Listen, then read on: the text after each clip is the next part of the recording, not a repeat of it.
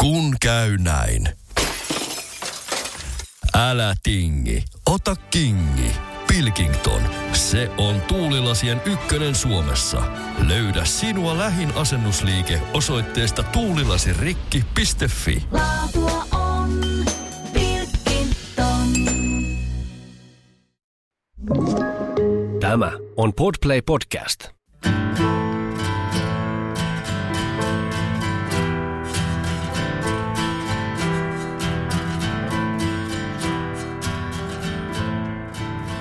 Ja tervetuloa jälleen Kalmakabinetin pariin. Tänään vieraaksemme on saapunut kirjailija ja Asaselin tähti veljeskunnan perustajajäsen Johannes Nefastos. Tervetuloa lähetyksemme. Kiitos paljon. Ja tosiaan tänään teemanamme on ö, paholainen, kaikkien tuntema, mutta kenties väärin ymmärretty hahmo, joka kulkee halki historian kirjoituksien monella eri nimellä. Itse käytän ehkä tottumuksestani tämän lähetyksen aikana nimeä Lucifer, mutta monta muutakin vaihtoehtoa on tarjolla. Kun mietin itse Luciferin hahmoa, niin mulle tulee siitä ensimmäisenä mieleen vapaus ja toisaalta sen tuoma velvoite, kuinka meidät on tuomittu loputtomaan vapauteen, kuten 50-luvun eksistentiaaliset sanoo. Ja toisaalta tietoa, sen rajattomuutta ja oman tietomme loputonta vajavaisuutta. Tällaisia asioita tulee mulle mieleen, mutta mitä paholainen merkitsee sinulle?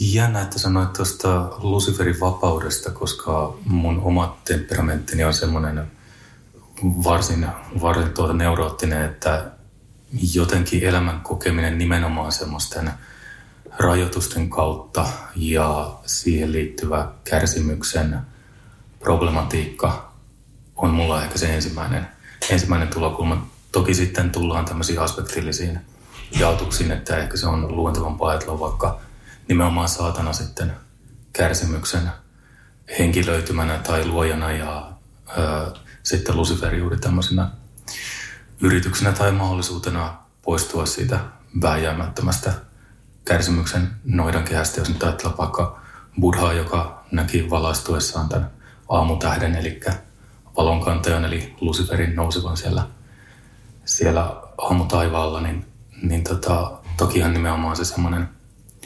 rohkeus ihmisen ajattelussa, kokemisessa, itsemäärittelyssä liittyy siihen Luciferin hahmoon hirveän voimakkaasti.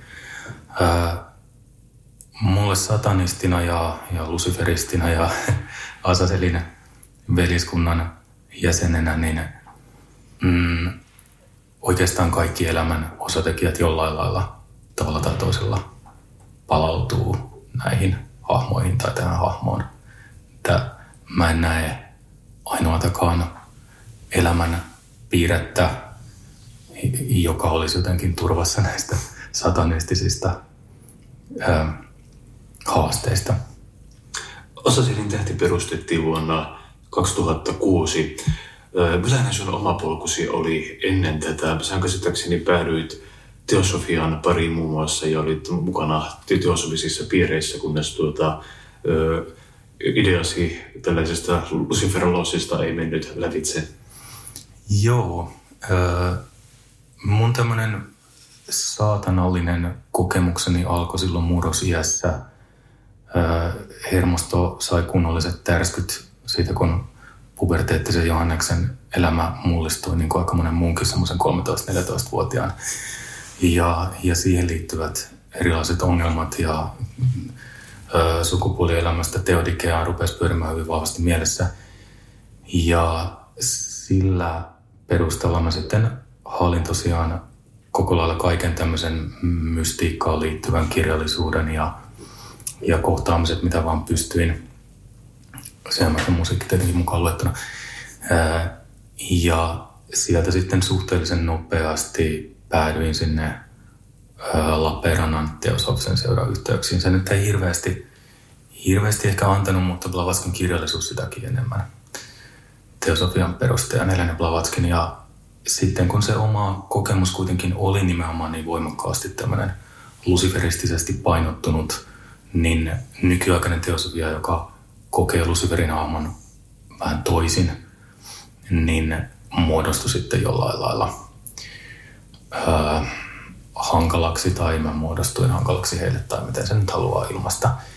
Että kyllähän mä edelleenkin olen aika monenlaisen näkökulman valossa teosofi, teosofisesti painottunut, mutta se mun teosofiani on sitten enemmän tämmöistä vasenkätistä teosofiaa kuin sitä nykyään yleensä koettua hyvin tämmöistä jotenkin ryhdikästä oikean käden teosofiaa, missä korostetaan mm, terveitä elämäntapoja ja kunnollisuutta ja, ja tämmöistä. Toki, toki mäkin niitä haluaisin korostaa, mutta vähän, vähän toisen tyyppisellä asenteella. Blavatsky itsessään oli mun nähdäkseni selvästi luciferisti. Hän kirjoitti Luciferista hyvin myönteiseen sävyyn ja jopa saatana nimeä käytti hyvin myönteiseen sävyyn salaisessa opissa. Mä kirjoitin, kirjoitin Gradonin aikanaan juuri tästä, tästä aiheesta ja katson sen todistaneeni. Ää, lähinnä ongelmana on se, että koska salainen oppi on niin massiivinen teos, mm. Blavatsky on ollut niin tuottelias kirjoittaja, että sen takia se ei ehkä ole ilmiselvää, mutta kyllä ne kohdat itsessään on hyvin ilmiselviä. Joo, jos käydään teosofian historiaa tuosta nopeasti vähän läpi, niin tuota, teosofinen seurahan perustettiin muistaakseni vuonna 1876 New Yorkissa tuota, Blavatskin ja Henry Olscottin ja muiden läsnä ollessa. Ja tuota, Blavatsky itsessään ei ollut mikään tuota, muun muassa terveellisten elämäntapojen kasvatti. Hän oli enemmänkin titulainen tuota, elävä ja puhuva savupiippu. Ja, tuota, noin. ja myös, eikö, eikö hän suhtautunut aika, aika kriittisesti kirkkoa, etenkin katolista kirkkoa kohtaan? Joo, hänellä säilyi tämmöinen tietynlainen lukkarirakkaus sinne venäläiseen ortodoksiseen kirkkoon. Että vaikka hän niin voimakkaasti eksplisiittisesti kritisoi kirkkoa kirjoituksissaan, niin siellä on aina semmoinen niin sympatia ortodoksia, ortodoksisuutta kohtaan ja varsinkin se näkyy sitten hänen kirjeissään. Mutta että roomalaiskatoliset oli ihan, ihan hirvittävä porukka Blavaskille, eikä hän oikein protestanteistakaan dikkailu. Mm. Joo. Ja to, tos, tosiaan ilmeisesti sun ehdotuksesi siitä kuitenkaan, että, että hän olisi tämmöinen Luciferia palvova hahmo niin ei mennyt kovin hyvin läpi. Eli tästä syntyi sitten vuonna 2006 tota, teidän veliskuntanne.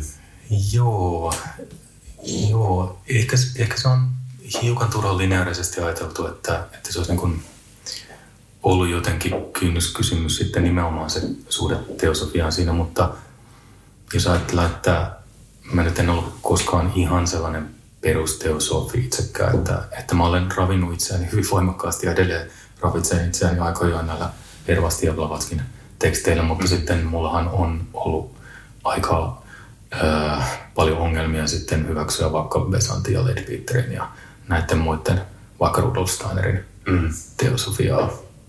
Että sinällään en ole, en ole ehkä sitten kuitenkaan ollut niin paljon teosofi kuin alusta saakka jonkunlainen luciferistinen etsiä tai, tai ylipäätään okkultisti Puhutaan vähän tuosta tota, teidän seurastanne, eli Asaselin tähdestä, jota voisi kaikki kuvailla sata, satanistiseksi veljeskunnaksi. Ö, onko teitä paljon erityyppisiä veljeskuntia Suomessa? Kuinka uniikki ryhmä te olette? Se on mulle aika vaikea kysymys, koska nyt kun on tehnyt sen 15 vuotta ihan tämän konkreettisen veljeskunnan kanssa töitä ja tietysti sitä, sitä ennen jo tavallaan valmistelusta perustamista ja kirjoittanut kirjallisuutta, josta sitten tuli Aten kirjallisuutta, niin sehän tarkoittaa sitä, että mä en enää samalla tavalla tiedä, että miten vaikka satanismia nykyään, nykyään tota, harjoitetaan eri, eri maissa ja hiukan mulla on tietysti okkultisti ystäviä, jotka, jotka valistaa mua aikaa ajoin, että mitä jossain – Dragon Rougeista tai, tai muualla niin tapahtuu, mutta ää, kyllä mulla menee niin paljon aikaa siihen omaan kirjoittamiseen ja omaan veljeskuntatyöhön, että mä olen ehkä vähän jäänyt mm. niin enää puhumaan muusta luciferismista tai, tai satanistisesta okkultismista. Kun sanoo satanistinen veljeskunta, niin luultavasti joillakin kuulijoilla me saattavat nousta niskakarvat pystyyn, mutta todennäköisesti aivan suotta. Pyritään avaamaan vähän tätä toiminnan ideaa jos muotoilen, että te olette suljettu filosofinen seuraa, joka tähtää jäsenensä henkiseen kasvuun ja työskentelee losseissa ja eri tasoisissa asteissa, niin kuinka oikealla jäljellä olen? Kuvaako tämä suunnilleen teidän toimintaanne? Tavallaan ehkä se suljettu on siinä, siinä mielessä vähän harhaanjohtavaa, että valtaosa Asaslin täyden toiminnastaan on täysin, täysin avointa. Että jos mä ajattelen vaikka meidän Salome Loosia, jonka, jonka tota, perustaminen tapahtui tuossa puolisen vuotta sitten ja, ja joka työllistää mua nyt aika paljon. Mä olen sen, sen ohjaaja. Niin sen toimintahan on sitä, että se julkaisee blogikirjoituksia, jotka on kenen tahansa luettavissa. Ää, toki on sitten tämmöisiä suljetumpia luusseja, niin kuin vaikka Graal, joka antaa harjoituksia vain sisäänpäin henkilöille, jotka on sinne vartavasten hakeneet ja installoitu. Mutta pääsääntöisesti Asaslin täyden idea on nimenomaan tavallaan tämmöisessä hy- hyvin keskusteluttavassa ja avoimessa ja, ja niin kuin ei-salaisuuksia omaavassa toiminnassa. Että, mm, esimerkiksi ateella nyt ei ole paljonkaan yhteyksiä vaikka vapaamuurarilta tai, tai mm. tyyppisiä niin kuin sisäistä ritualismia painottavia ryhmiä. Joo, siis tämän tyyppinen tietty, voisiko sanoa rituaalikäytäntö, eli just tämmöinen asteopetus ja veljestyy ja tällainen taitaa olla jostain jo niin mitralaisuuden pohjalta perua. Heillä taisi olla vastaavan tyyppisiä ja sitten tosiaan, niin ja varmaan vielä vanhempaakin. Joo. Mutta tietysti mihin meidän kirjalliset lähteet sitten ulottuu. Niin. Mm. Joo. Onko kyseessä, tota, noin, kun mietit, mietit termiä satanismi omalla kohdallasi tai teidän veljeskunnassa, onko kyseessä filosofia vai uskonto? Turvallinen vastaus on sanoa, että filosofia, ja mä pyrin itse kirjoittamaan nimenomaan siinä muodossa, että asuisi täyden filosofiassa ja tämä ja tämä asia on tärkeää. Ja ne on tietenkin sitten mun henkilökohtaisia kannanottoja, mitkä lukija myöskin seuran sisällä voi tulkita haluamallaan tavalla. Mutta henkilökohtaisesti mulle se on myös uskonto. mä koen pulmalliseksi sen, että, että nykyään ollaan niin antiuskonnollisia ja puhutaan mieluummin vaikka henkisyydestä, hengellisyydestä. Mm. Ne on kuitenkin aika pitkälti sama asia, joka erityyppisillä painotuksilla. Ja se, mikä on sitten uskonnon painotusta, on mulle myöskin ihan myönteisesti jäsentyvä asia. Että ehkä se johtuu siitä, että mä en ole koskaan sitten altistunut semmoiselle uskonnollisuudelle sen hyvin negatiivisissa muodoissa. Mä en ole saanut mitään kiihkokristillistä kasvatusta enkä kiihkoateistista kasvatusta enkä, mm. enkä muuta tämmöistä, mikä jotenkin sitten antaa semmoisen leiman, että uskonto on ihmisiä allistavaa ja, ja saneltua ja väistämättä jotenkin ortodoksista – että mä koen, että uskonnollisuus on, on semmoinen ihmisen, jokaisen ihmisen sydämeen ja myöskin mieleen kuuluva asia. Ja mä usein myöskin väitän eri yhteyksissä, että jokainen ihminen uskoo johonkin, jokainen ihminen on uskonnollinen, vaikka se haluttaisiin sanoa eri tavalla. Mä koen, että vaikka ateisti uskoo hyvinkin moneen asiaan tai, mm.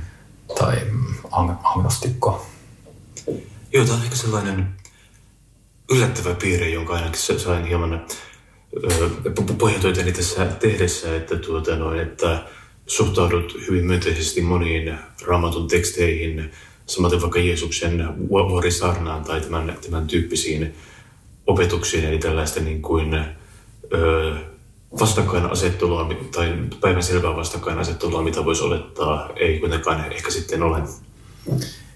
Ei, ja se on varmaan ihan hyvin linjassa senkin kanssa, että se mun pohja on nimenomaan siellä teosofiassa ja vaikka tämä tämmöinen teodikea-ongelma mut sitten tavallaan mursi jossain vaiheessa, että, että käännyin siihen satanismiin myöskin semmoisissa aika mustissakin sävyissä, varsinkin silloin, niin ää, mä oon aina kuitenkin kokenut, että ihminen kokonaisena ihmisenä sielullisena olentona tai mitä se kukakin haluaa sanoa, niin etsii tavallaan koko sillä olemuksellaan totuutta. Mm. Että, että semmoinen niin retoriikka, missä käydään kiivaasti jotain vastaan jonkun puolesta, niin se tuntuu enemmän semmoiselta niin kuin sosiologiselta rakenteisuudelta kuin siltä, mitä ihminen vilpittömästi pyrkiessään voisi tai kannattaisi toteuttaa.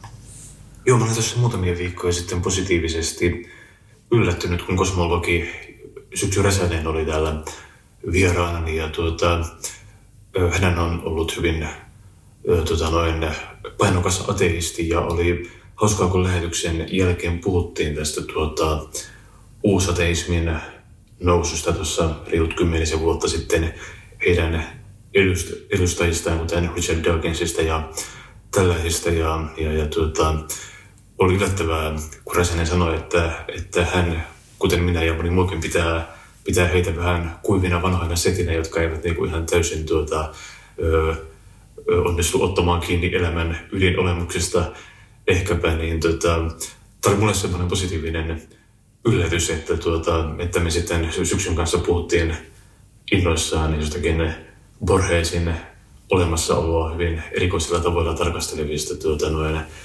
elementeistä. Että, tuota, Minusta toi on hauskaa, että myös että niin kuin ihminen, joka työkseen päättää tutkia alkuräjähdyksen ensimmäisiä sekuntia tai jotain tällaisia, niin löytää iloa myös tuollaisesta. Ja toisaalta ei sen puolella alkaa miettiä jotain niin kuin alkuräjähdyksen alkua, singulariteettia, josta niin kuin aika ja ulottuvuudet ja muut pikkuseikat lähtee liikkeelle, niin tuohan kyllä niin rakentaa muistuttaa jotain magiaa enemmän kuin meidän arkipäivän elämään. Siinäpä se, ja että siinä ei ole eikä voi olla enää mitään tavallaan kouriin tuntuvasti todistettua. Jos me tutkitaan alkuräjähdystä, niin sehän väistämättä on niin, kuin niin monen e- erilaisen uskon askeleen takana. Mm.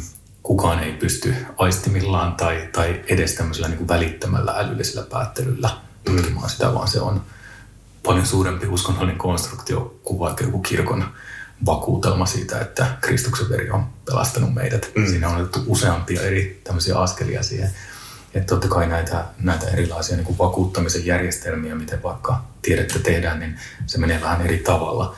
Mutta siinä kuitenkin kuljetaan ne askeleet pois tästä meidän välittömästä aistimillisesta todellisuudesta.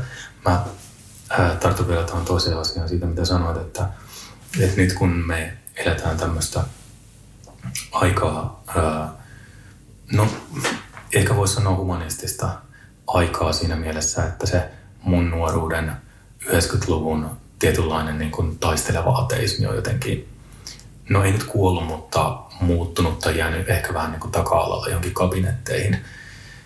Tai ainakin mun kokemukseni. Mm, niin, niin tota, nimenomaan tuntuu siltä, että just vaikka taiteen kautta ajatellaan jotain Borgesia tai Lovecraftia tai, mm. tai tämmöisiä henkilöitä, joilla se mystiikka ilmenee sitten kirjo- kirjoittamisen kautta, fiktiokirjoittamisen kautta, niin ne tuntuu olevan nykyihmisille jotenkin semmoinen niin luonteva, kaunis väylä usein siihen sellaiseen henkiseen matkan tekoon, että sen ei tarvi olla enää taistelu siitä, että onko nyt sitten Jumala jonkunlaisella ää, tietynlaisella persoonallisella laitteistolla varustettuna olemassa vai eikö se ole, vaan ne, ne koko kysymykset on ehkä vähän kääntyneet erityyppiseen asentoon. Mm. Joo, se on varmasti totta, kun miettii tällaisia niin kuin 1900-luvun ajatuksien muovaajia, niin totta kai tulee heti mieleen itselleni no Freud tietysti, mutta Jung vielä ennen kaikkea. Ja tavallaan mä näen tietyllä tavalla Borgesit tällaiset jonkunlaisena jatkumona niin kuin Jungin työlle, joka tavallaan niin kuin korostaa sellaista sisäistä matkaa ja sellaista niin kuin kulkemista ulottuvuuksiin, jotka eivät ole niin kuin sillä tavalla meille arkirealistisesti päälle lyötyjä, vaan jotain sisäisiä matkoja ja tällaisia. Ja tietyllä tavalla niin kun, mä koen ton kiinnostavampana suuntauksena kuin sellainen tuota, ääritieteellinen näkemys siitä, kuinka kaikki toimii, toimii atomitasolla näin, kuinka me ihmiset olemme tietynlaisia parkkien tanssia ja, ja havainnoimme aikaa hieman väärällä tavalla, koska jossain syystä ihmislaji, kuten kaikki muutkin, kokee ajan niin kuin lineaarisena viivana, josta kokee tietyn osan ja näin, niin toi on omalla tavallaan runollista, omalla tavallaan täysin käsittämätöntä arkijärjen kannalta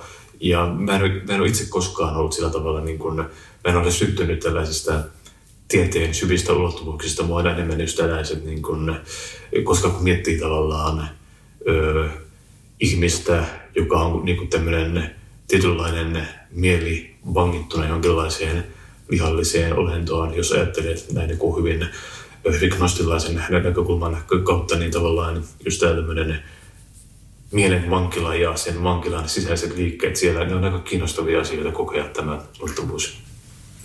Todellakin.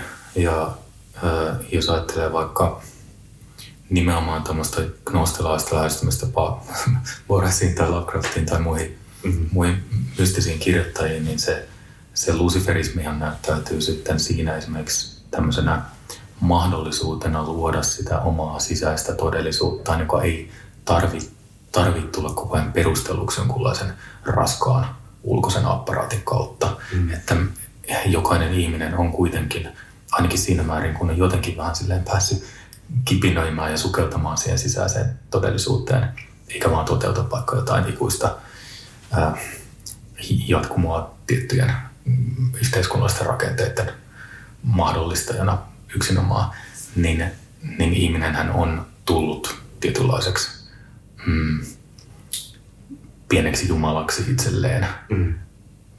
Hi- hirvittävään vastuuseen todellakin, mutta myöskin semmoiseen niin valtavaan iloon siitä, että, että voi luoda todellisuuksia, oli se sitten runossa tai meditaatiossa tai yleisessä maailmasta hämmästymisessä. Mm.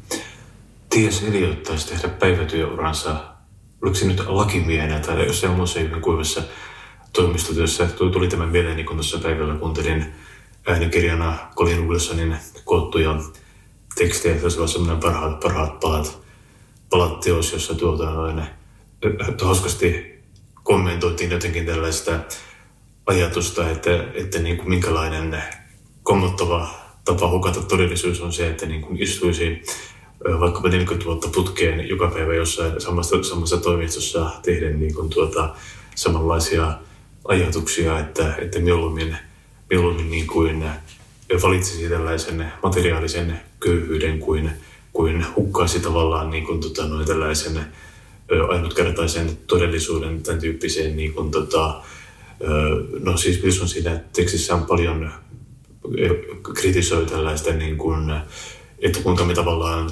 täytetään elämää tällaisilla tietyillä asioilla, kuten työmatkoilla ja, ja kiinnostavalla työllä ja siivoamisella ruoalla ja kaikella tällaisella, että kuinka se niin kuin, tota, tila, mikä tuon jälkeen jää minkälaiselle henkiselle elämälle tai itsensä kehittämiselle, niin se on niin kuin hyvin minimaalista. Ja tämä on kiinnostava ajatus, jota tota, olen itse miettinyt paljon tässä ja tuo tuli halkasti just tänään esiin, koska kun, kun näkee tällaisia HS-visio-artikkeleita, jossa kerrotaan, että tuota noin, toimitusjohtaja tekee 300 viikkoista 300 tuntista työviikkoa ja rakentaa aikakoneen saadakseen lisätunteja ja, tuota noin, ja, ja mitä kunnallisimpia järjettömyyksiä, niin mietin, että okei, okay, tuo on varmasti jonkun kansantalousajattelun kannalta hyvä, että joku hullu tekee noin, mutta tuota, Samalla ei nyt kuulosta erityisen niin kuin, vähän semmoinen hukkaan heitettyjen mahdollisuuksien vuo tulee ainakin itselleni mieleen. Joo. Tota, to, toisaalta kuitenkin sitten vaikka se on varmasti niin tiettyyn pisteeseen saakka tosi hyödyllistä esittää se vastakkainasettelu tavallaan just vaikka taiteen ja tämmöisen arkisen työn välillä ja mun elämässäni ja se nyt on hyvinkin tämmöinen kiduttava vastakkainasettelu koko ajan, että, että kun elämä on pelkästään tavallaan sitä luciferististä luovaa työtä, niin jokainen tietää, että minkälaiset taloudelliset ja muut mahdollisuudet ihmisellä on sen jälkeen. Mutta tota, toisaalta just viime yönä mä satuin lukemaan William Butler Yeatsin näkyä, joka on hiljattain suomennettu.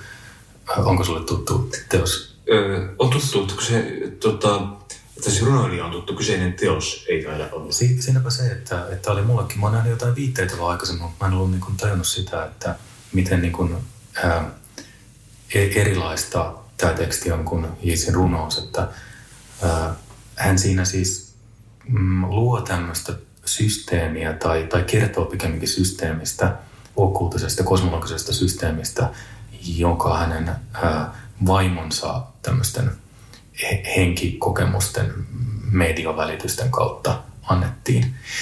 Eli runoilija pyrkii kirjoittamaan tämmöisen niin kosmologis-okkulttisen teoksen. Ja tämä on sinällään hirvittävän kiinnostavaa. Se on ehdottomasti niin lukemisarvoinen juttu. Mutta se, minkä mä laitoin merkille viime yönä, oli se, että onpa jännittävää, miten jokaisen meistä tietynlainen se ähm, koneisto, miten me ollaan totuttu itseämme esittämään, tai se meidän koneisto pääsisällä, mikä pakottaa meitä esiintymään tietyllä tavalla, niin rajoittaa myöskin tämmöistä niinkin luovaa kirjoittajaa kuin vaikka Jitsoli, että kun hän yrittää kirjoittaa teosta, joka olisikin sitten tämmöinen tavallaan niin älyllinen ja metafyysinen, mm-hmm. niin huomaa, että hänen on hirveän vaikea päästä pois siitä niin kuin runoilijan ilmaisutavasta. Mm-hmm. Että hän koittaa olla niin kuin tavallaan tosi selkeä, mutta sitten hän tippuu semmoiseen, että, että mulla tuli semmoinen vaikutelma itselleni, että mä katson jotain semmoista valtavaa konetta, jota rakennetaan niin kuin taivaalle. Mm-hmm.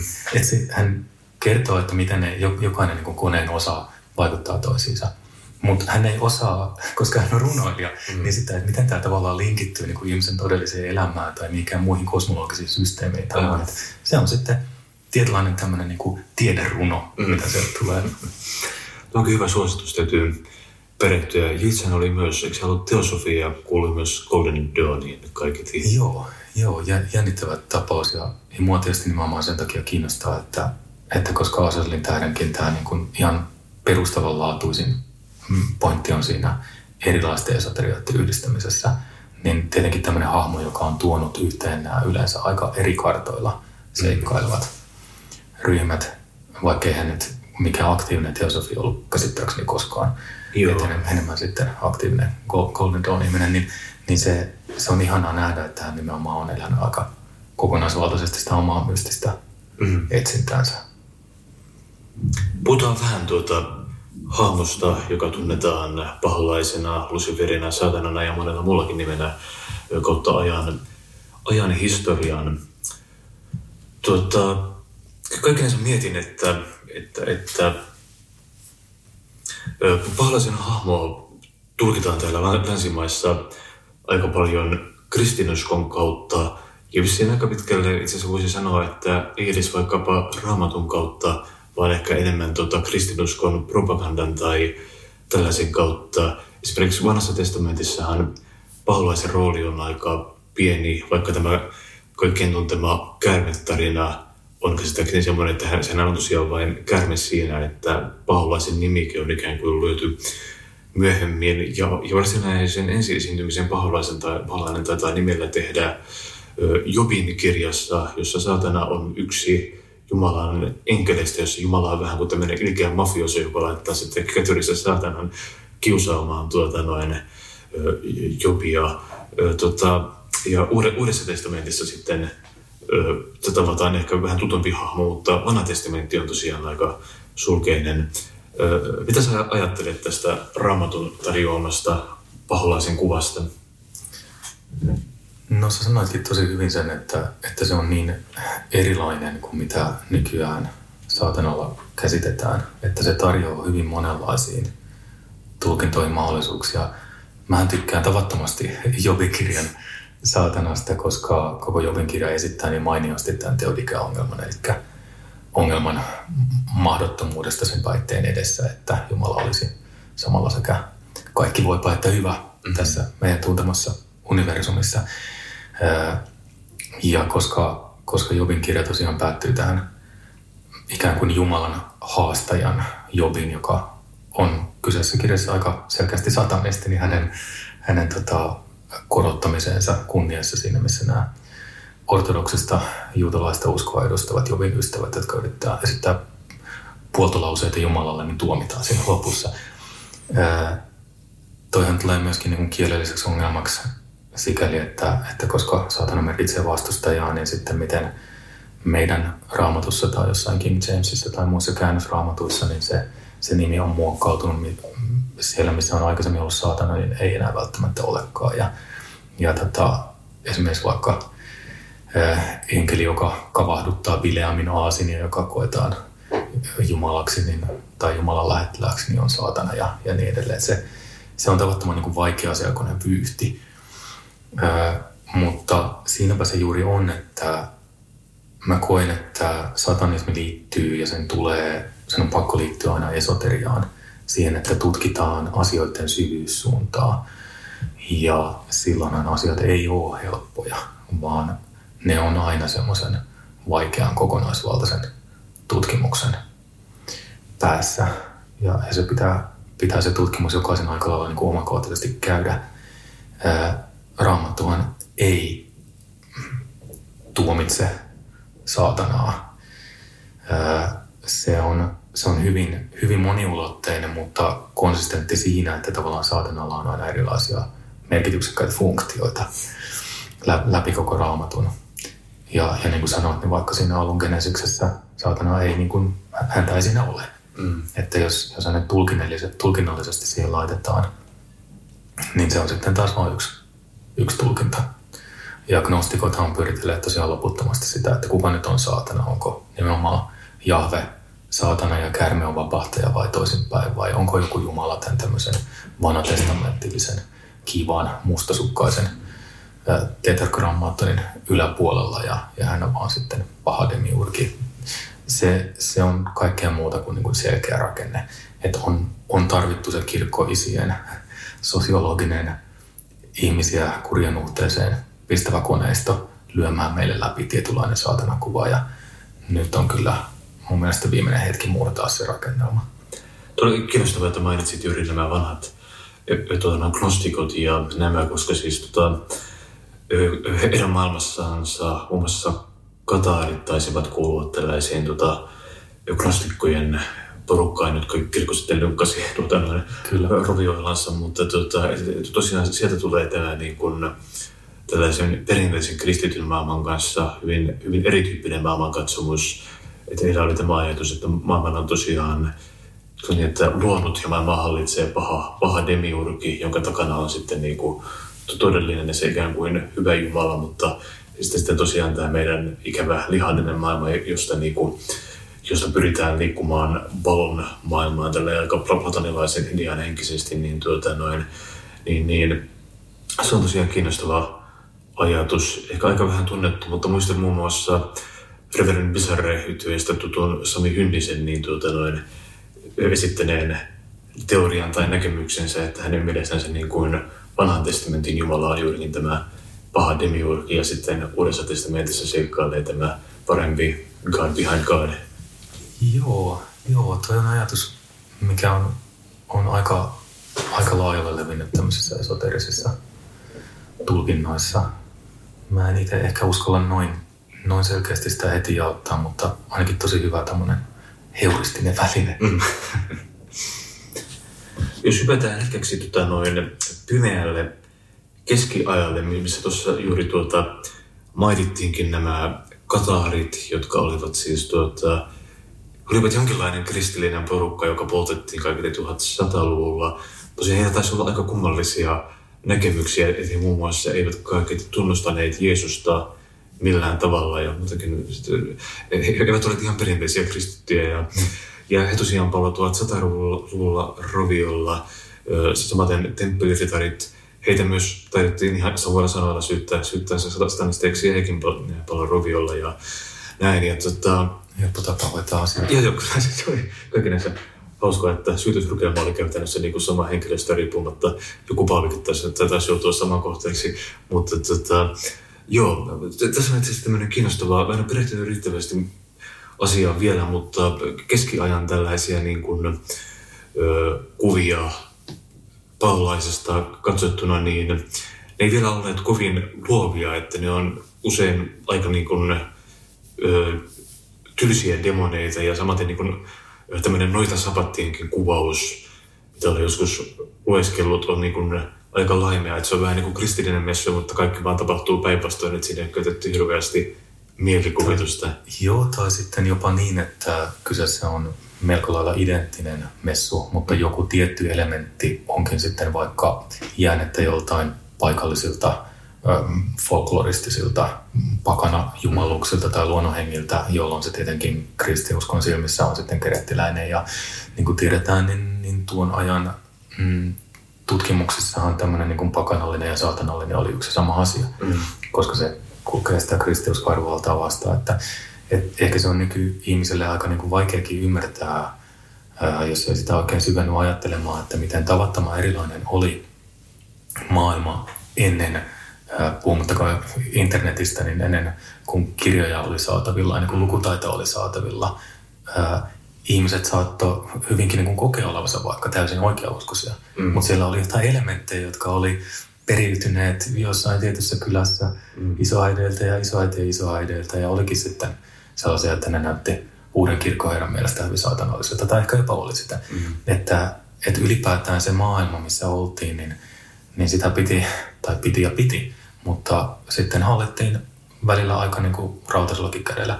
Totta kai tässä pitää sanoa se, että onhan meidänkin helppo sitten ottaa semmoinen lähestymistapa, että nähdään kristiuskon ää, tämmöisissä kurinpidollisissa otteissa jotenkin hirveän selkeästi vaan pelkkä tämmöinen julma vastustaja. Mm. Ja unohdetaan se, että kyllähän siellä on varmaan ollut niin kuin isäkamiloja, jotka on tehneet oikeasti hyvää ja pyrkineet pitämään niin kuin ihmisistä huolta, vaikka siellä vähän joku vuohen sorkka vilahtaisikin mm. välissä. Että, että siitäkin tulee sitten taas tämmöinen helppo vastakkainasettelu.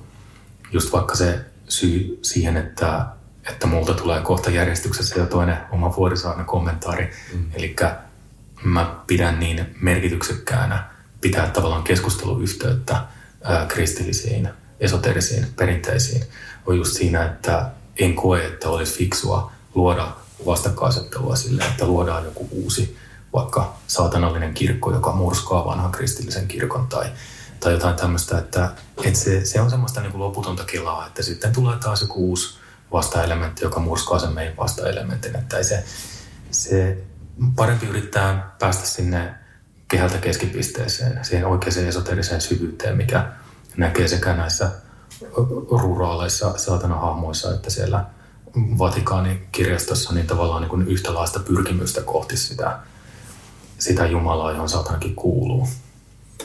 Tuo on kiinnostavaa, kun, kun miettii keskiajan niin kuin maailmankuvaa, jos miettii, että kirkko oli niin kuin harvoja paikkoja, jossa ylipäänsä se niin kuin, oli jotain isoa jykevää arkkitehtuuria, jossa niin kuin, joku luki kirjaa, kielellä kyllä mitään ymmärretty, mutta siitä huolimatta, että, että luettiin ja saattoi olla musiikkiakin, niin, niin kuin, luultavasti nykyajan ihmisen näkökulmasta hyvin vaikeaa yrittää miettiä, niin kuin, että, että miltä tuntuu jostain talonpojasta, joka tuota, menee aikansa keskellä tuollaiseen johonkin valtavaan kivirakennelmaan, missä valo loistaa maalattujen lasien lävitse ja musiikki soi ja joku lukee jotain jylhänkuloista latinankielistä tekstiä, niin tuota, noin, se on, on luultavasti päräyttävämpää kuin moni asia, miten YouTubesta tulee vastaan.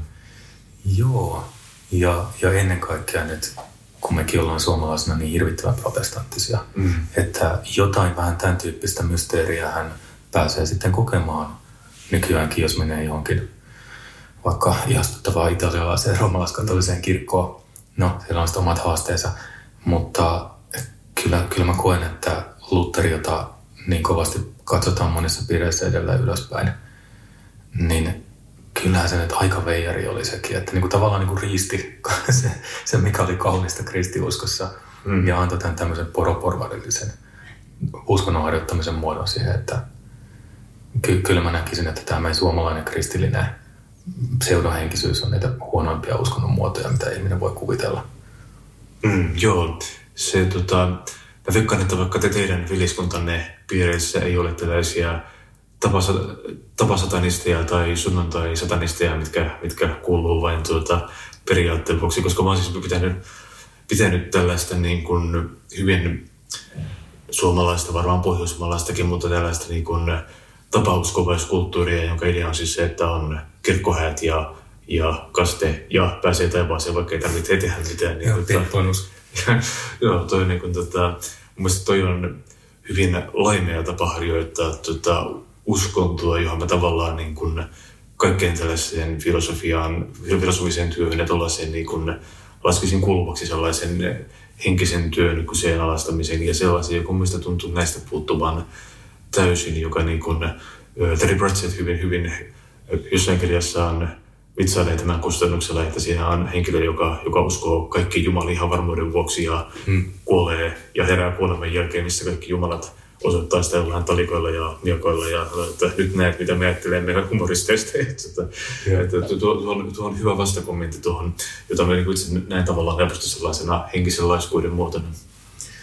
Joo, ja, ja toihan on myöskin esoteria ja eksoterian tai, tai okkultismin ja profaanielämäntavan tämmöinen suuri jakaja, että keskitytäänkö me siihen pintatasoon ja tiettyjen uskonkappaleiden jonkunlaiseen huulilla tapahtuvaan tunnustamiseen vai sitten siihen nimenomaan niin kuin prosessisuuteen, siihen pyrkimykseen jotenkin saada selvää sitä henkisestä. Että tämähän on se esoteristien ikuinen väite, että, että tavallaan nimenomaan se matka on tärkeämpi kuin päämäärä, vaikkakin se päämäärä olisi olemassa, niin kuin yleensä vakuutetaan, että on olemassa tietty henkinen totuus, johon ihmiset voi päästä, mutta että olennaista on se tavaton ponnistus siihen syvyyssuuntaan. Ja, ja siinä suhteessa on nykymaailma, joka on koko lailla jo heittänyt sen kristillisyyden kasukan päältään, niin, niin on edelleenkin hyvin kiinni siinä niin kuin pinnallisuuden ongelmassa. Että kyllähän me edelleen eletään hyvin, hyvin profaania aikaa. Mm. Tietysti siinä on myöskin äärimmäisen hyviä puolia. Siinä on myös äärimmäisen hyviä puolia.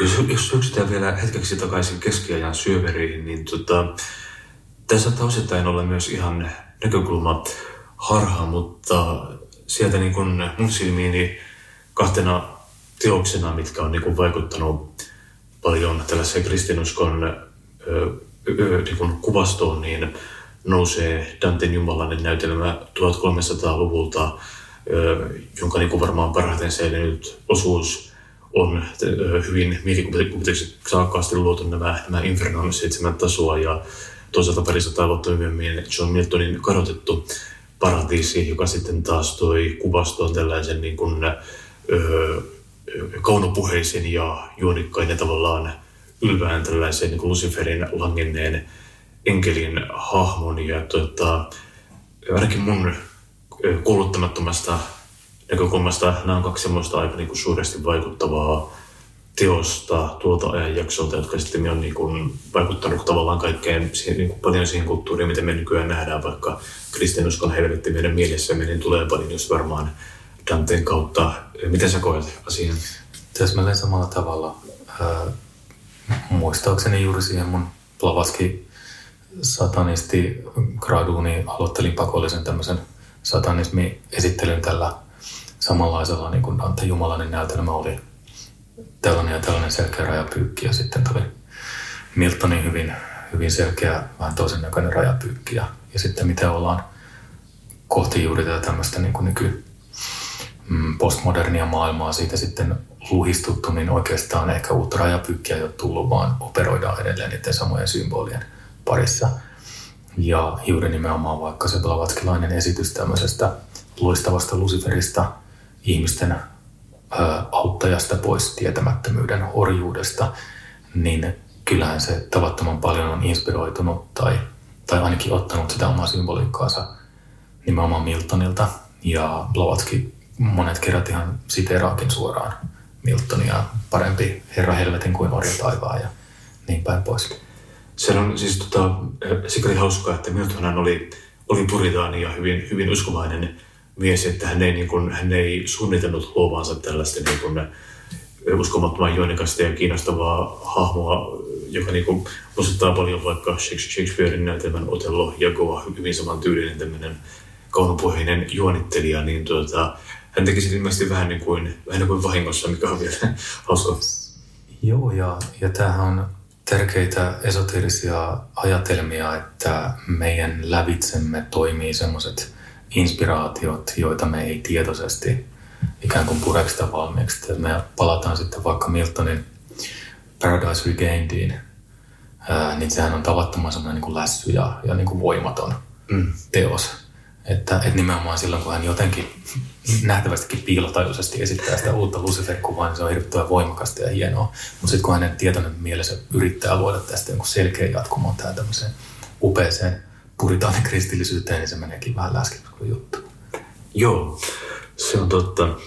Tota, käydään sitten vähän läpi tätä tuota Asaselin hahmoa. Hän taitaa olla parhaiten tunnettu tuota apokryfisesta Enokin kirjasta tällaisena kapinoivien enkelien johtajahahmona, joka opetti ihmiskunnalle aseiden valmistusta, kunnes arkkenkeli Rafael laittaa hänet kuriin. Tämä, tota, Ei pelkästään asetti, vaan myöskin esimerkiksi meikkaamista. niin, aina, joo, se, se oli pitkälistä asioita, joo, kyllä, kyllä. Ja se oli tota, kaikkinensa siis, tuo, tuota apokryfiset kirjathan on niin kuin raamatun ulkopuolisia kristittyjä tekstejä kaiket, ja niitä on aika laaja kavalkadi, joita niin kuin, esimerkiksi Tuomaksen evankeliumi taitaa olla yksi hyvin, hyvin gnostilainen teksti, sitten on ihan about 50 vuotta sitten löytynyt Juuraksen evankeliumi, myös hyvin, hyvin gnostilainen teksti, missä niin kuin Juurasta ei enääkään petturina, vaan Jeesuksen vapauttajana tästä tota, lihan vankilasta. Ja näitähän on siis valtava lista, mutta nyt tosiaan tämä oli Tämä kirja, jossa tapaamme tuota Asasilin, on nimeltään Enokin kirja. Mitä voit kertoa Enokin kirjasta? Enokin kirja oli tavattoman tärkeä tämmöinen tavallaan si- siitä niin kuin jännittävä kirja vanhastaan, että se oli sekä kristillisen kirkon suosima, kannattama, hyväksymä, että myöskin hyvin okkulttinen teos. Et nythän me ollaan eletty jo jonkun aikaa kulttuurissa, missä se on varsin vähällä tut- tutkimuksella ja siihen ei ole kirkko kiinnittänyt huomiota eikä siihen enää ehkä esoteristitkaan ihan samalla tavalla kiinnitä huomiota, mutta se on ollut tavattoman tärkeä eikä suotta. Se on, tai, tai nämä kolme erilaista Enokin kirjaa, jotka, jotka on kaikki hyvin, hyvin erinäköisiä eri puolilta maailmaa, niin ne esittää tavattoman tämmöisiä hermeettisiä okkulttisia ajatuksia. Tuo on se selkein highlight sieltä, missä tämä kovasti Luciferin näköinen Asasel, Jumalan poika, tuo muita tämmöisiä enkelivaltoja mukanaan ja ottaa ihmisen, ihmisten tyttäriä pu- puolisokseen, kuten vanha testamenttikin esittää. Että se on tavallaan vähän tämmöinen niin spin-off sieltä, sieltä tota Genesiksen esityksistä, kun siellä vaan niin kuin lyhyesti sanotaan, että noina aikoina Jumalan pojat ottivat ihmisen tyttäriä puolisokseen ja niinä aikoina oli suuria sankareita ja, mm. Ja tämmöisiä jättiläismäisiä olentoja maan päällä ja sitten mennäänkin jo eteenpäin. Aivan. Niin tavallaan Enokin kirja sitten on semmoinen niin kuin valtava footnote, joka esittää, että mitä silloin niin kuin tarkemmin tapahtui. Mutta joo, se ää, Asasel ja siellä nimitetään myöskin hänen rikoskumppaninsa Semiasa samassa yhteydessä, niin näyttää ää, koko lailla yksi yhteen myöhemmältä Luciferilta. Joo. Tuo myös mieleeni Prometheus myyti, myytiin aika voimakkaasti. Kyllä. Tuo, eikö hänetkin vielä loppujen lopuksi siinä kirjassa laitettu, niin kuin, se tiljetty joidenkin kivien päälle maahan tai jotain. Niin kuin, Se, se, on, toist, se on toistuva troposio, että, että mä oon itse tulkinut sitä sillä lailla, että, että niin kuin olennaisin tulkinta liittyy siihen tavallaan niin kuin raskaaseen materiaan vangituksi tulemiseen. Samalla mm. tavallaan logikin. Aivan. Laitettiin täällä meillä Pohjolassa kahleisiin ja sitten käärme hengittelee myrkkyä mm. kasvoille. Että, ää, hy, hyvin samankaltaisia tämmöisiä niin vapahtajatarinoita, missä joku laskeutuu alas Jumalten tasolta, antaa ihmisille jotain niin kuin suuria lahjoja, ää, ja se on hirvittävän väärin tehty ja sen takia hän kärsii sitten, mm. ää, niin kuin voisi tulkita ihmismuodossa Mm. tai jotenkin muuten tällä niin kuin hyvin, hyvin niin kuin raskautetulla aineellisella tasolla.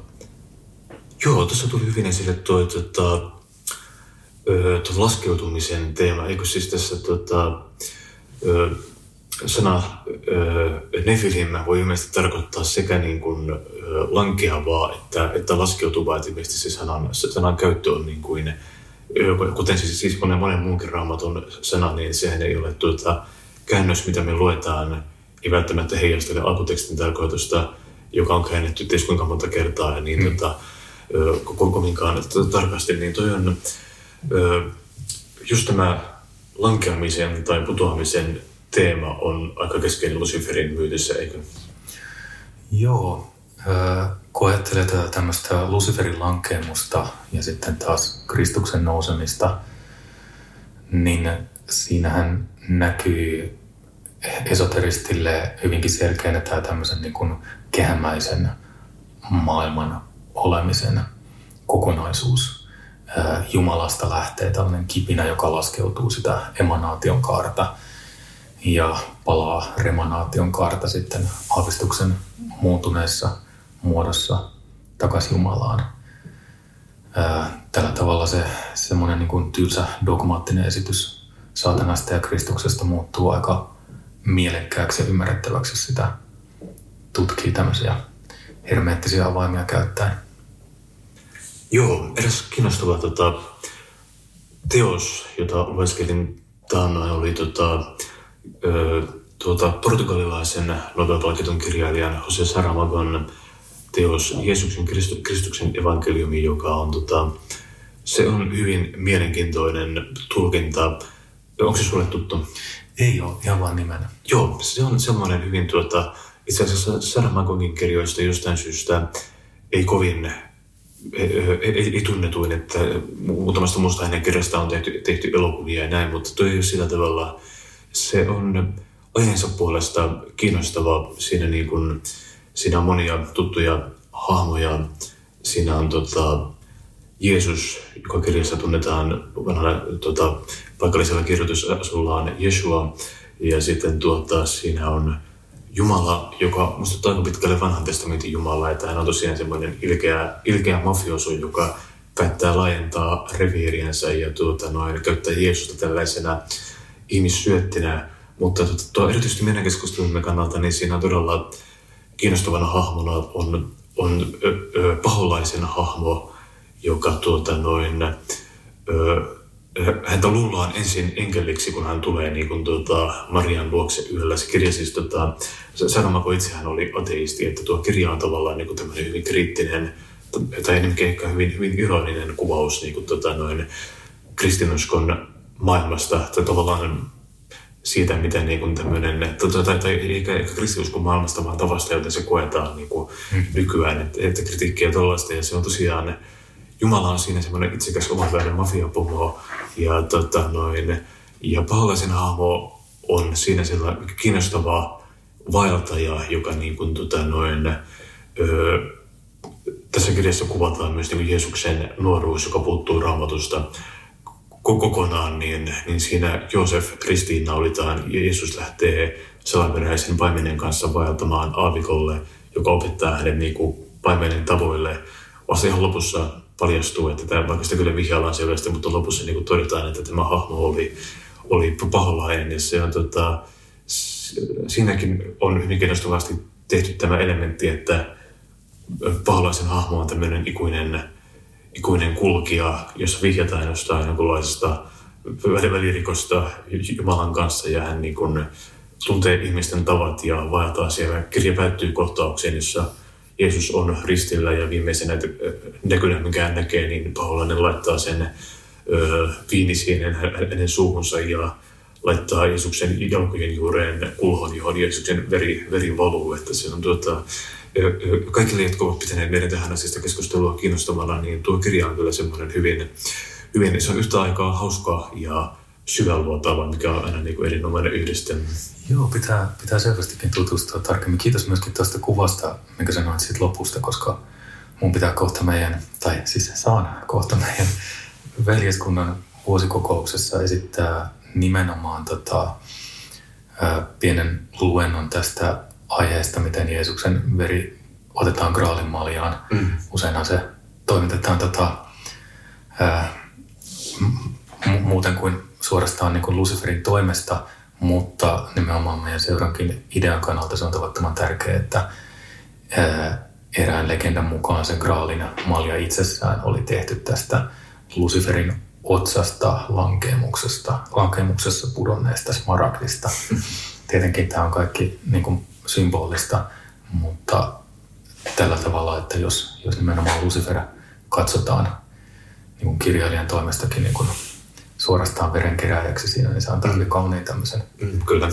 sävynsä sille koko, koko hyvin niin kuin, mm, mustaa magiaa toteuttavalle hetkelle, mitä tietysti siinä, siinä nähdään, jos joku hyvä ihminen kidutus murhataan muiden eduksi, Joo. niin kuin Kirkkosen haluaisi nähdä. Joo, se on kyllä tosiaan tuota, lukemisen arvoinen kaikin puolin. tota, öö, miten käytännössä on kehittynyt se, se, mikä nykyään tunnetaan satanismina, niin tota, miten sen historian vaiheet on tapahtunut? Siitä, siitä totta kai, jos kysytään kirkolta, niin, niin hyvin, hyvin moni asia, asiasta on ollut, mutta jos mietitään enemmän just tällaiselta filosofiselta kannalta, että nähdään se tavallaan tällaisena lankeamuksen harjoittamisena tai filosofisena itsepohdintana, jossa paholainen edustaa ehkä tämmöistä filosofisempaa hahmoa, niin millä se on kehittynyt? No mä väittäisin, että, että se on ollut nimenomaan alusta saakka, eli niin pitkälle kun me pystytään ylipäätään millään dokumenteilla tutkimaan uskonnollista, henkistä, filosofista, joogista ponnistelua, niin tämä tämmöinen sarvekkaan Bafometin hahmo näkyy vaikka ihan siellä harappalaisissa sinettitauluissa Intian alueella kauan kauan, kauan sitten. Eli juuri tämä tämmöinen, mitä nyt vaikka viikkolaisetkin käsittääkseni sen kokee, että, että on olemassa tämmöinen luonnon kiertoon liittyvä sarvekkaan mm, maagin hahmo, joka on koko lailla universalistinen ja joka on sitten vaan ikään kuin nyt pikkuajaksi viimeiseksi 8000 tai 8500 vuodeksi jotenkin syrjäytetty sitten tämmöisen keinotekoisen patriarkaalisen uskonnonharjoituksen ää, vuoksi, niin, niin kyllä mä olen taipuvainen ajattelemaan samalla lailla, että se on ikuinen, ikuinen tämmöinen tota, velhon arkkityyppi ja, ja tämmöinen magian, esoterian hallitsija, se, se mitä nykyään sitten kuvataan saatanana. Eli että kyse olisi nimenomaan semmoisesta sisäänpäisen sielun matkan ja, ja henkisen ponnistelun arkitypiikasta, joka on niin vanha kuin ihminen on. Ja, ja tässä tullaankin tavallaan toisen tyyppisen vastauksen, että jos sanotaan, että no niin vanha kuin ihminen on, niin sitten pitää kysyä, että no kuin vanha ihminen on. Ja ihminenhän yleensä kuitenkin sitten yhdistetään siihen tapaan ajatella vaikka etymologisestikin män, manas ja, ja koko tämä ajattelu siitä ihmisestä ajattelijana, niin, niin tavallaan tällä lailla linkittyy siihen luciferistisen li, liekin saamiseen. Eli ihminen olisi erkaantunut muusta eläinkunnasta jonkunlaiseksi äh, oman tyyppiseksi olemuksekseen siinä vaiheessa, kun meissä kehittyy tällainen sisäänpäisyyden kyky. Mm. Joo, voi sanoa, että on ollut aina olemassa vaikkakin ne eri nimillä, että vaikka nimi Hassatan, joka tulee hebrean kielen sanasta vastustaja, niin vaikka sitä ei olisi käytettykään, niin sama, no just arkkityyppi olisi ollut olemassa eri puolilla maailmaa aikojen alusta. Kyllä, kyllä. Ö, tota, da, Danielu taisi olla kirjailija, joka esitti, että ö, intialainen Sivan valvonta ja sitten kreikkalainen Dionysoksen valvonta on niin samannäköisiä siellä varhaismuodossaan, että käytännössä voidaan puhua samasta hahmosta. Ja tämä kyseinen sama hahmo on nimenomaan se, joka me nyt sitten nimettäisiin paholaiseksi tai saatanaksi tämmöinen ulkoisesti katsottuna niin kuin hurmuksen ja hedelmällisyyden, mutta tosiasiassa sisäisesti sitten paradoksaalisesti tämmöisen mietiskelyn ja magian Jumala. Mutta on se tietysti tavattoman jännittävää, että, että jos me pyritään leikkaamaan tästä tämmöisestä esoteerisesta henkilögalleriasta semmoisia kaksulotteisia puhtaasti niin kuin ulkoiseen maailmaan soveltuvia kuvia, niin sitten me ollaankin vaan jossain rikollisten ja huumeiden käyttäjien saatanan palvonnassa, joka sai niin rumia kasvoja vaikka silloin Ysärin loppupuolella Suomessa ja mm. vähän aikaisemmin Jenkkien erilaisissa konspiraatiorakennelmissa, että kokisin sillä lailla, että ihmisen pitää tehdä valinta näiden kahden välillä. Joko mm. pidetään kiinni tästä tämmöisestä hyvin tämänpuolisesta kaksulotteisesta ajattelusta, missä kaikki uskonnot ovat erossa toisistaan ja mm. on olemassa ehkä yksi totuus ja sitten miljoona väärää ajatusmallia. Ja sitten toivon mukaan sillä lailla kokevat ihmiset valitsee joku suhteellisen eettisen mm. tavan harjoittaa sitä uskontoa. Ja sitten on tämä toinen puoli, esoteria, jossa kaikki tämä kietoutuu semmoiseksi elämänmittaiseksi pohdinnoksi. Mm. Ja henkilökohtaisesti mä koen, että sille pohdinnalle saatana millä tahansa nimellä on tavattoman hyvä hahmo. Mm. Koska saatana, niin kuin sanoit, niin tarkoittaa jo nimellisesti vastustajaa. Eli se on, se on paradoksi, se on aina, aina ikään kuin sitä liikahtamattomuutta, säröttömyyttä, valmista vastausta vastustava taho. Mm. Niin se on myöskin tavallaan silloin esoteeriseen päämäärään loppuun saakka johtava taso ta- ja taho. Että jos mä ihmisenä koen saavuttaneeni, kovin usein että ei sellaista kokemusta tule, mutta saavuttaneeni jonkun ehdottoman vastauksen, niin eipä aikaakaan, kun mestari saatana tulee kyllä pistämään palasikseen ja osoittaa, että no entäs tämä sitten. Että jos, jos ihminen on rehellinen itselleen, niin hän on aika lailla koko ajan vastakkain saatanan kanssa. Mm. Eli jos miettii, tuota, mä jollain tavalla hahmottaa tällaista perinteistä tuota, kristinuskon jumalakuvaa, jossa, jossa Jumala on tavallaan ehkä jollain tavalla laimea hahmo, niin kuin, että tota, riippumatta mitä teet, niin se on tosi jees. Kunhan uskot Jumalaan, niin kaikki on ok. Tässä suhteessa tällaisen niin kuin, saatanan hahmo voisi ajatella olevan myös niin kuin tietynlainen haastaja. Ja tota, näin tässä vähän kuten vaikka niin kuin Sokrates typpä, tykkäsi kyseenalaistaa, haastaa ja pakottaa uudelleen miettimään, niin näin tuossa jotain samaa tässä sun ajatuksessasi. Olenko, olenko jäljellä? Kyllä mun mielestä. Ja tämä tulee myöskin sa- saman tien Jeesuksen yhteyteen sikäli, että jos ajatellaan, että minkälainen oli juutalainen uskonto 2000 vuotta sitten, mm. tai minkälainen on käsittääkseni juutalainen uskonto edelleenkin aika pitkälle, niin äh, Jeesushan oli hyvin vahvasti sitä vastaan, mm. mitä häneltä uskonnollisesti vaadittiin ja odotettiin. Hän oli, niin kuin me tykätään Asaslin tähän yhteyksessä usein sanoa, niin Jeesus oli satanisti. Mm siinä merkityksessä, että hän kääntyi aika lailla systemaattisesti sitä ortodoksista teologiaa vastaan mm. ja pyrki esittämään, että vastaus ei ole se, että lakataan niin kuin uskomasta mihinkään, vaan vastaus on se, että luovutaan niistä uskonnollisuuden mielettömistä haitallisista elementeistä, mm. tuodaan ihmisyys, lempeys, totuus, tämän tyyppiset vaatimukset mukaan. Ja tänne sitten tietää, mitä tapahtuu ihmiselle. Tuleeko sieltä myrkkymaalia vai, vai tuleeko sieltä ristiinnaulitseminen vai mm. poltetaanko roviolla niin kuin Giordano Bruno, että, että kyllähän se yleensä aika kolvoksi menee. Tai, tai jos palataan Blavatskiin, mistä, mistä lähdettiin, niin Blavatski on myöskin koki olevansa tämmöinen tavallaan niin kuin marttyyri. Mm. Hän sanoi, että, että nyt ollaan tultu semmoiseen kulttuuriseen vaiheeseen, että ihmisiä ei yleensä enää konkreettisesti tapeta, mm. mutta se tuntuu uudistajasta suurin piirtein samalta kuin sua oltaisiin ristiinnaulitsemassa, mm. koska herkkä ihminen kokee sen tavattoman vastustuksen, jatkuvan mustamaalauksen, ne negatiiviset kateuden ja vihamielisyyden aallot sillä lailla, että nauloja isketään. Että, ky- kyllä niin kuin kaikki Sokrateet ja Jeesukset ja Brunot ja muut niin jo, joutuu kohtaamaan sen saatana myöskin näin ollen siinä ihmiskunnassa, jota pyrkii auttamaan.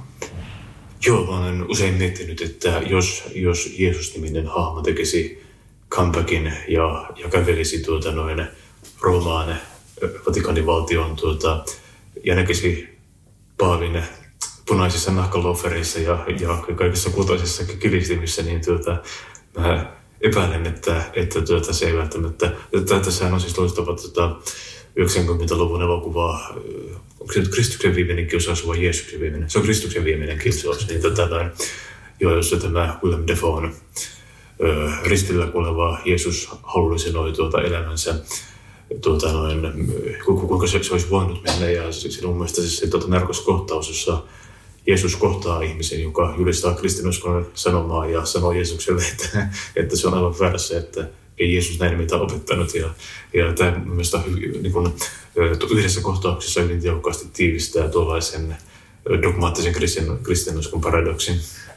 Tähän haluaisin ehdottomasti nyt niin kuin lisätä sen, että jos joltain meidän kuulijalta on vielä lukematta Karamasovin veljesten kohta suuri inkvisiittori Dostoevskilta, niin kannattaa ehdottomasti lukea, koska siinä on kyse täsmälleen samasta, mutta, mutta aivan, aivan tamattoman kauniisti esitettynä, että, että nimenomaan Rooman kirkon edustaja on siellä vieläpä niin kuin tietoisesti mm-hmm. ristiinnaulitsemassa Jeesusta. Tuossa tota, tuli, tuli ero vähän puolivahingossa esiin tämä tota, sanan Jeesus ja Kristus välillä, jotka usein tota, liitetään yhteen, mutta käytännössä siis tuota Jeesus, joka varmaan kirjoitettiin Joshua siellä piirissä pari tuhatta vuotta sitten Rooman vallan aikana, niin tuota, se oli aika, aika yleinen miesten nimi. Ja sitten taas tuota, Kristus tarkoittaa, tarkoittaa nyt vapahtajaa. Olisikohan se voideltu se, se merkitys Joo. Kreikassa? Kuitenkin käytännössä sen eron pitäisi olla se, että, että Jeesus on tämä niin kuin maallinen hahmo ja Kristus sitten tämä Jumalan, Jumalan poika ja valittu ja näin, niin tuota, miten vaikkapa teidän piireissänne nähdään tällainen ero? Painotetaanko jompaa kumpaa näistä? Miten koet näiden asioiden risteytyksen? Jos ajatellaan vaikka osasni tähän viitekehyksessä, niin, niin tavallaan siellä on niin paljon ihmisiä, jotka lähtökohtaisesti kuitenkin suhtautuu aika niikkäästi mm. Jeesukseen ja tai eli Kristukseen. Mm. Että tämän tyyppiset nyanssisuudet ö, pääsääntöisesti loistaa poissaolollaan. Että, mm. että ne on enemmän sitten sitä tämmöistä ruusuristiläisen teosofian mm. pohdiskelua, että paljon, paljonhan nimenomaan vaikka Rudolf Steiner tai Pekka Ervas tai muut sitten mm. pohtinut sitä. Ja esittäneet vaikka yhden ajatuksen, että että oli tämmöinen suuri, mutta inhimillinen opettaja Jeesus, johon sitten laskeutui ää, valtaisa henkinen olemus, jota kutsuttiin Kristukseksi. Eli ajatellaan ne jollain tavalla niin kuin yhteen sulautuviksi erilaisiksi voimiksi, mutta mä en ole koskaan joutunut tosiaan äsken mainitusta syystä niin hirveästi sitä ajattelemaan, että mä käytän niitä – nyanssieroilla, enkä, mm. enkä sillä lailla, että Jeesus nyt oli jotain hyvin selkeästi erillistä mm. kuin, kuin Kristus. Että toki voidaan, voidaan lähteä sitä kautta, että Kristus voideltuna vapahtajakuninkaana on tämmöinen ää, ikään kuin vihkimystitteli. Mm. Ajatellaan, että, että siinä vaiheessa kun joku saa sen tietynlaisen korkean okkultisen vihkimyksen tai, tai vihkimyskokemuksen, niin häntä voidaan sitten – kutsua tämmöisellä nimellä siinä, missä Jeesus on, niin kuin sanoit, juutalainen erisnimi. Mm-hmm. Jos palataan sitten taas, tota, hypätään pimeältä keskiajalta vähän tuoreempiin vuosiin tuonne tota, 1800-luvun tienoille, niin tota, käydään läpi vähän hahmoja, jotka on jollain tavalla vaikuttaneet ikään kuin modernin satanismin tuota, syntyyn. Blavatskistahan me ollaankin tässä jo puhuttu varsin, varsin vuolaasti. Sitten varmaan tuota, Elifas Leva tai Liiva, en ihan varma kuinka se kuuluu lausua, mutta Elifas... Niin, hän oli ranskalainen, että kai ranskaa tunne, että mikä se Joo, mä juuri kysyin puolisoltani, joka, joka on lukenut tuota noin ranskaa, että näytin Wikipedia-artikkelia ja kysyin, että miten tämä sanotaan.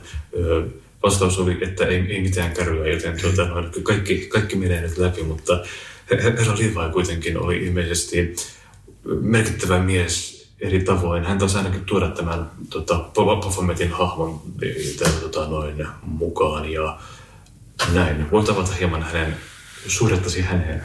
Tota, joo. Hän ei ole mulle, mulle ollut koskaan niin tavattoman merkityksekäs hahmo, mutta ehkä ennen kaikkea nimenomaan Blavatskin kautta, joka suhteellisen paljon kirjoitti kirjoittelevista, että käytän itse tämmöistä profania. Kaikki käy Profonia tota, la, lausuntatapaa, sehän ei ollut hänen nimensä todellisuudessa, mm, vaan aivan kirjailijan nimimerkki. Tota, niin, niin sieltä nimenomaan näkyy se, että, että miten Levin saatana oli pitkälti myöskin Blavatskin ilmaiseman saatanan taustalla tai, tai vähintäänkin tämmöisenä vertailukohtana, johon oli hyvä, hyvä silleen tunnelmoida niitä omia ajatuksia ja muita, muita perinteitä. Öö, mullakin on siinä omalla, omalla kotialttarilla semmoinen Levin Baphometista tehty mm. patsas replika, että se on kyllä sillä lailla vahvasti elämässä. Mutta ne, hänen varsinaiset opetuksensahan oli vähän erityyppisiä kuin vaikka Asaslin tähdellä sikäli, että, että Levi liitti tämän oman Baphometinsa tämän hänelle hyvin tärkeän astraalivalon käsitteeseen mm. ja sanoi, että, että kyseessä on ikään kuin tämmöinen suuri maaginen agentti, ma- maaginen toimija kaikessa maagisessa toiminnassa. Että hän ei pitänyt paholaista tai saatanaa todellisena entiteettinä toisin kuin vaikka äh, teosopit tietyssä mielessä pitää. Että, että se oli tämmöinen ikään kuin maailmaa ympäröivä ja läpäisevä demoninen lataus, mm. mitä voidaan käyttää positiivisesti maagisiin ilmiöihin ää, neutraalisti, mutta joka pyrkii myöskin tavallaan ensimmäisenä ottamaan ilmaisunsa tämmöisissä hyvin negatiivisissa hahmoissa. Mm. Ja tämä on tietysti käytännön okkultistille aika tuttu asia, että, että siinä vaiheessa kun aloittaa tiensä ja hyvin paljon sen jälkeenkin vielä, niin, niin asiathan pyrkii ikään kuin tämmöinen lautselainen vesi menemään aina siitä alimmasta mahdollisesta kohdasta. Ja, ja tämä on aika hyvä tapa käsittää se Levin Baphometin tai saatanan hahmo, että se on tämmöinen suuri mm, valo, magia, joka kuitenkin, jos ei me itse sitä hallita, niin kääntyy hyvin negatiivisiin vaikutuksiin. Ehkä voitaisiin vetää jopa jonkinlainen yhteys sitten tämmöiseen niin kuin jungilaiseen mm. syvyyspsykologiseen saatanakuvaan siinä, että, että meidän pitää ensin jotenkin itse puhdistaa se ää, paholainen ja saada siitä se loistava Lucifer esiin. Mm.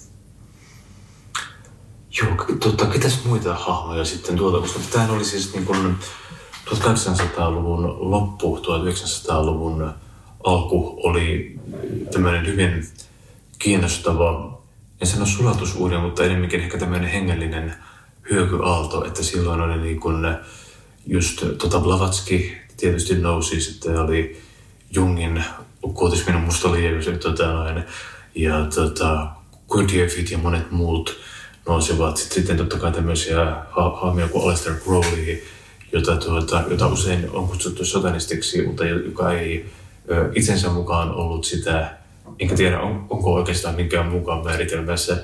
Ehkä, ehkä se on lähinnä se hänen paheellinen elämäntyylinsä, mikä tuota, tätä enemmänkin. Ja totta kai, no, jos kutsuu itseään suureksi pidoksi, okei, okay, tämmöinen ajatus voi tulla, mutta, mutta tota, mä en ole kuitenkaan itse ainakaan häntä ikinä ajatellut voisi enää sen niin satanismin sanansaattajana. Joo, tota, tuosta tuli mieleen myöskin se, että, että nythän me eletään ehkä vähän sama, samantyyppistä aikaa, vaikka ei, vaikka ei ole tiputella ihan yhtä, yhtä komeita nimiä mm. tältä ajalta, niin, niin samalla tavalla kun sanoit sulatusuuniksi sitä 1200-1900-luvun taitetaivaalta vähän molemmin puolin, niin, niin tota, mä oon paljon ajatellut viime aikoina sitä, että miten siitä sitten ne vahvat lataukset, joita ei saatu oikein käsitettyä, löysi hyvin toisen tyyppisen ilmaisun sitten mm. maailmansodissa ja, ja o, o, olen niin kuin kantanut jopa huolta siitä, että miten, miten käy nyt. Ö, mutta joo, mulle, mulle Crowley ei ole kauhean tuttu hahmo. Ö, en, en itse niin kuin, ole saanut hirveän paljon häneltä. Ja Gurdjieff samoin jäänyt vähän, vähän etäiseksi. Että kyllä mä jotenkin niin kuin itse, itse olen niin kuin kasvattanut niitä esoterisia juuria niin nimenomaan pikemminkin sinne vähän ennen 1900-luvun luvun alkua tapahtuneeseen mm. vuodatukseen kuin sitten sen jälkeen. No, no meidän Pekka Ervast Suomessa mm. oli sitten enemmän ehkä näiden ihmisten aikalainen ja, ja silti, silti antaa kyllä niin kuin paljon mulle. Joo. Se, se on hyvin jännittävää nähdä, että, että miten se semmoinen nimenomaan ehkä niin kuin luciferistiseksi ajateltavissa oleva humanistinen voimaantuminen näkyy siellä kulttuurissa mm. ennen maailmansotia. Ja miten kaikki romahtaa sen jälkeen, miten semmoinen tietynlainen kyyninen postmodernismi tulee sen jälkeen, kun ihmiset on nähneet, että ihminen todellakin on ihmiselle susi. Mm. Jotkut väittää, että kyse olisi niin Auschwitzista ja, ja tota, juutalaisten kohtalosta, mutta mä luulen, että se oli vain niin yksi, yksi osa sitä hirvittävää maailmanpaloa, mikä huusi vaikka suomalaiseenkin sieluun niin hirvittävät mm. arvet, että ne ehkä nyt vasta vähän kädessä alkaa pikkusen parantumaan. Joo, tuo on hyvä pointti kyllä tuo niin kun toisten maailmansotien vaikutus, että mikä se tuota käytännössä Jonathan Gloverilla, joka on tämmöinen moraalifilosofi, historioitsija, niin tuota, noin on loistava kirja Ihmisyys, jossa niin kuin, tuota, käydään läpi oikeastaan just kaikkea sitä, mikä meni 1900-luvussa pieleen, koska se niin kuin, tuota, vuosisata alkoi ilmeisesti niin kuin, vaikka just eurooppalaisesta näkökulmasta hyvin positiivisissa merkeissä, että uutta tekniikkaa tuli kaikenlaisia keksintöjä, kuten, kuten niin kuin hevoset muuttui autoiksi, sähkövalot ja tuota, noin, putkistot, kaikki tällaiset mukavuudet tuli, että oletettiin, että no niin, eiköhän, eiköhän tuota, kaikki kauhut ole kaukana, sodat on käyty ja nyt on edessä tämmöinen tieteen ja taiteen vuosisata ja se sitten tulikin muutamia vuosikymmentä silkkaa murhaa, joka taas niin kun, kun miettii vaikka meidän näennäisesti synkkää keskustelua lähettämme satanismit tässä, niin, tota, niin, niin tuo, tuo taas on jotain niin aivan, aivan muuta. Just kaikki tämmöinen niin kuin, tota, öö, tuota atomiaseiden keksiminen ja tämmöinen, mikä vaikkapa ekaa kertaa niin kun toi, toi mahdollisuuden, että yhtä nappia painamalla koko, koko ihmiskunta saattaa loppua, niin ne muutos? Se, miten mä näkisin Blavaskin työn pitkälti oli, oli tota, selvästikin häneltä yritystä myöskin yhdistää siihen muuttuvaan tieteelliseen teknologiseen maailmaan sitä vanhan uskonnollisuuden jonkunlaista henkistä syvyyssuuntaa, että silloin hän taistelee kautta linjan erityisesti salaisessa opissa ja hunnottomassa isiksessä niin kovasti just tämmöistä niin kuin sen ajan kovaa positiivistista materialismia vastaan. Mm-hmm. Ja pyrkii kyseenalaistamaan sen, että no onko, onko maailma nyt ihan näin, näin tämmöinen hengetön kuin mitä, mitä sen ajan tiedemiehet esitti ja mitä vähän toisessa asennossa, mutta ehkä yhtälaisella idealismilla jotkut nykyajankin tiedemiehet esittää, öö, niin sehän on se, se esoterian ikuinen ponnistus jotenkin tuoda, tuoda nämä kaksi näistä vastakohtaa yhteen. Ja semmoista näkee vaikka traditionalismissa myöskin jonkun verran, mm-hmm. että koetaan, että tie, tiede itsessään pitäisi vaan niin kuin pakottaa ottamaan taaksepäin askelia. Mm. Mutta, mutta, mutta mä, mä taas koen, että pitäisi oppia jotenkin tieteen antamaan kättä henkisyydelle ja vigeversa. Mm. Joo, tuossa on vaikka vaikka Pentti Linkola suomalaisista edustaa tätä, tällaista niin kuin aika, aika synkkää maailman näkymistä, jossa, jossa niin kuin ihmisen olemassaolo on jo itsessään niin kuin tavallaan tarpeetonta ja pahaa ja mikä jollain tavalla on niin kuin aika, ö, saattaa olla tavallaan totta, mutta aika masentava ajatus kyllä. Si- siinäpä se hyvin, hyvin sanottu, että jos joku on, on niin kuin totta ja perusteltavissa, niin se ei tarkoita, että sitä kannattaa ehkä käydä saarnaamaan ihmisille. Että että kyllähän, kyllähän kaikessa, kaikessa maailmankatsomuksessa on joku vähintäänkin niin totuuden siemen. Mutta se, mitä me pyritään liputtamaan maailmassa, niin mä koen, että sen pitäisi aina olla sellaista, mikä johtaa suurempaan ihmisen toiseuden kunnioittamiseen ja kärsimyksen vähentämiseen. Joo, tuo on kiinnostava puoli itse asiassa. Juuri sopivasti meillä on kymmenisen minuuttia lähetysaikaa tässä vielä jäljellä, niin ehditään tässä hyppäämään nykypäivään. Ja tuota, kiinnostavasti kun tehdään Assassin's tähden kotisivuja ne vaikkapa lukee, niin siellä ehkä, ehkä voiko sanoa yllättävästi, mutta siellä tulee kuitenkin esiin tällaisia teemoja, kuten, kuten empatia ja rakkaus, jotka ovat niin kuin, olennaisia teemoja. Tämä ei välttämättä ole ensimmäinen asia, mikä niin kuin, tulisi mieleen, jos, jos lähtee metsästämään satanistisia veljeskuntia, niin tuohon ei, ei, ei välttämättä heti olettaisi törmäämään, tota, sen kautta pääsen tavallaan kysymykseen myös vähän pohtimaan nyky, nykysatanismin kenttää, että minkä tasoinen se on esimerkiksi teidän toimintanne kuulostaa mun korvani tällaiselta hyvin, hyvin esoteeris-filosofiselta ja tota, tavallaan mua kiinnostaa, että minkä tyyppisiä painotuksia tai sellaisia sieltä löytyy ja myös vähän niin kuin terminologiaa.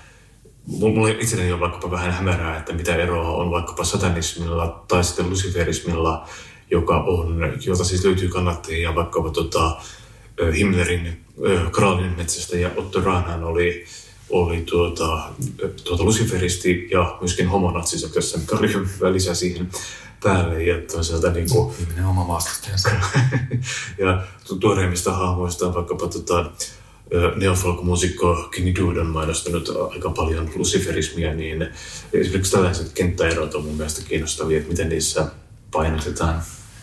Mä oon omalta kohdaltani pikemminkin yrittänyt tavallaan kyseenalaistaa tämän tyyppisten, tämän tyyppisten termien ehdottomuutta ja, ja käyttänyt rinnakkain tämmöisiä satanismia, luciferismia, satanismia ja saatanan palvontaa, kaikkia tämmöisiä, millä on pyritty ikään kuin jotenkin lohkomaan niitä selkeiksi mm, lahkoiksi tai filosofisiksi systeemeiksi.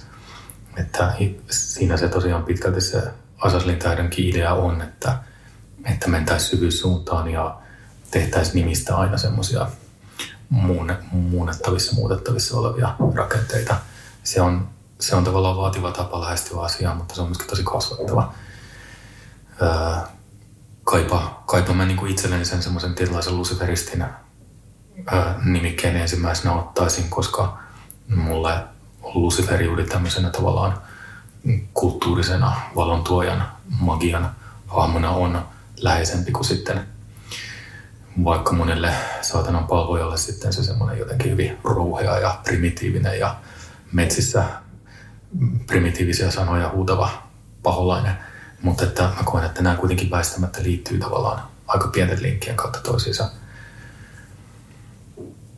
Joo, sä olet, kiinnitin tota, haastattelussasi huomiota, että olet käyttänyt usein sanaa tota, noin, saatanan palvonta, joka, joka eikä niin terminä on tuota, noin, öö, öö, vähiten te- te-kutsu ystävällinen näistä. Ja tota, pidin sitä siis Sitä ei lue mun Tinder profiilissa. P- pidin sitä tota, hyvänä ja kiinnostavana valintana tota, se siinä mielessä, että se tavallaan, niin kun, ja sä, sähän, sähän myös olet niin kun, avannut syitä siihen, että miksi teet noin. Se on mun mielestä niin kun, hauskaa, koska se on sana, jolla, koska se, sehän on termi, josta tulee heti mieleen jotkut 90-luvun Norjan black metal boomit ja tällaiset. Ja mä olen tavallaan niin kun, kannattanut tällaista ö, sanojen, termien, symbolien niin kun, uudelleen haltuunottoja, mitä vaikka Aki Sederberg tässä kirjassaan Pyhä Eurooppa puhuu riimujen ja muiden vanhojen symbolien niin kuin uudelleen haltuunotosta ta- tavallaan, koska kuitenkin ö, aika, jonka vaikka, ö, jonka vaikka natsit käytti riimuja, oli verrattain lyhyt aika siinä pitkässä historiassa, jossa, jonka riimut on olleet olemassa. Samaten nautin vaikka siitä, miten tuota, norjalainen auto- autofiktiokirjailija Karl Knausgaard kirjoitti 3000 ö, sivun muistelmat nimellä Taisteluni, joka oli vaan niin täysin, täysin vitsi sillä, että mikä on, mikä on huono mahdollinen nimi, minkä voi laittaa kirjoihin. Tota.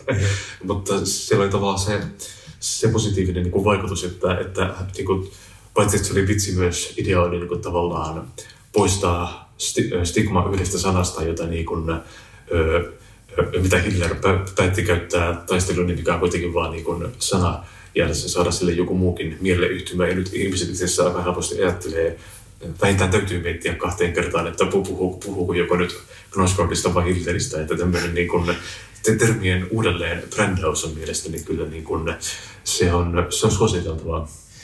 Joo, tuo to, multa tuli, tuli mieleen kaksikin vastausta. Ensimmäinen niistä on se, että ää, tavallaan juuri toi tommonen tavallaan niin kuin jostain erottautumisen halu, eli leimata asioita lähtökohtaisesti pahoiksi.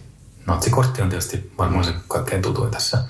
Muitakin on, varsinkin sitten puoluepolitiikassa.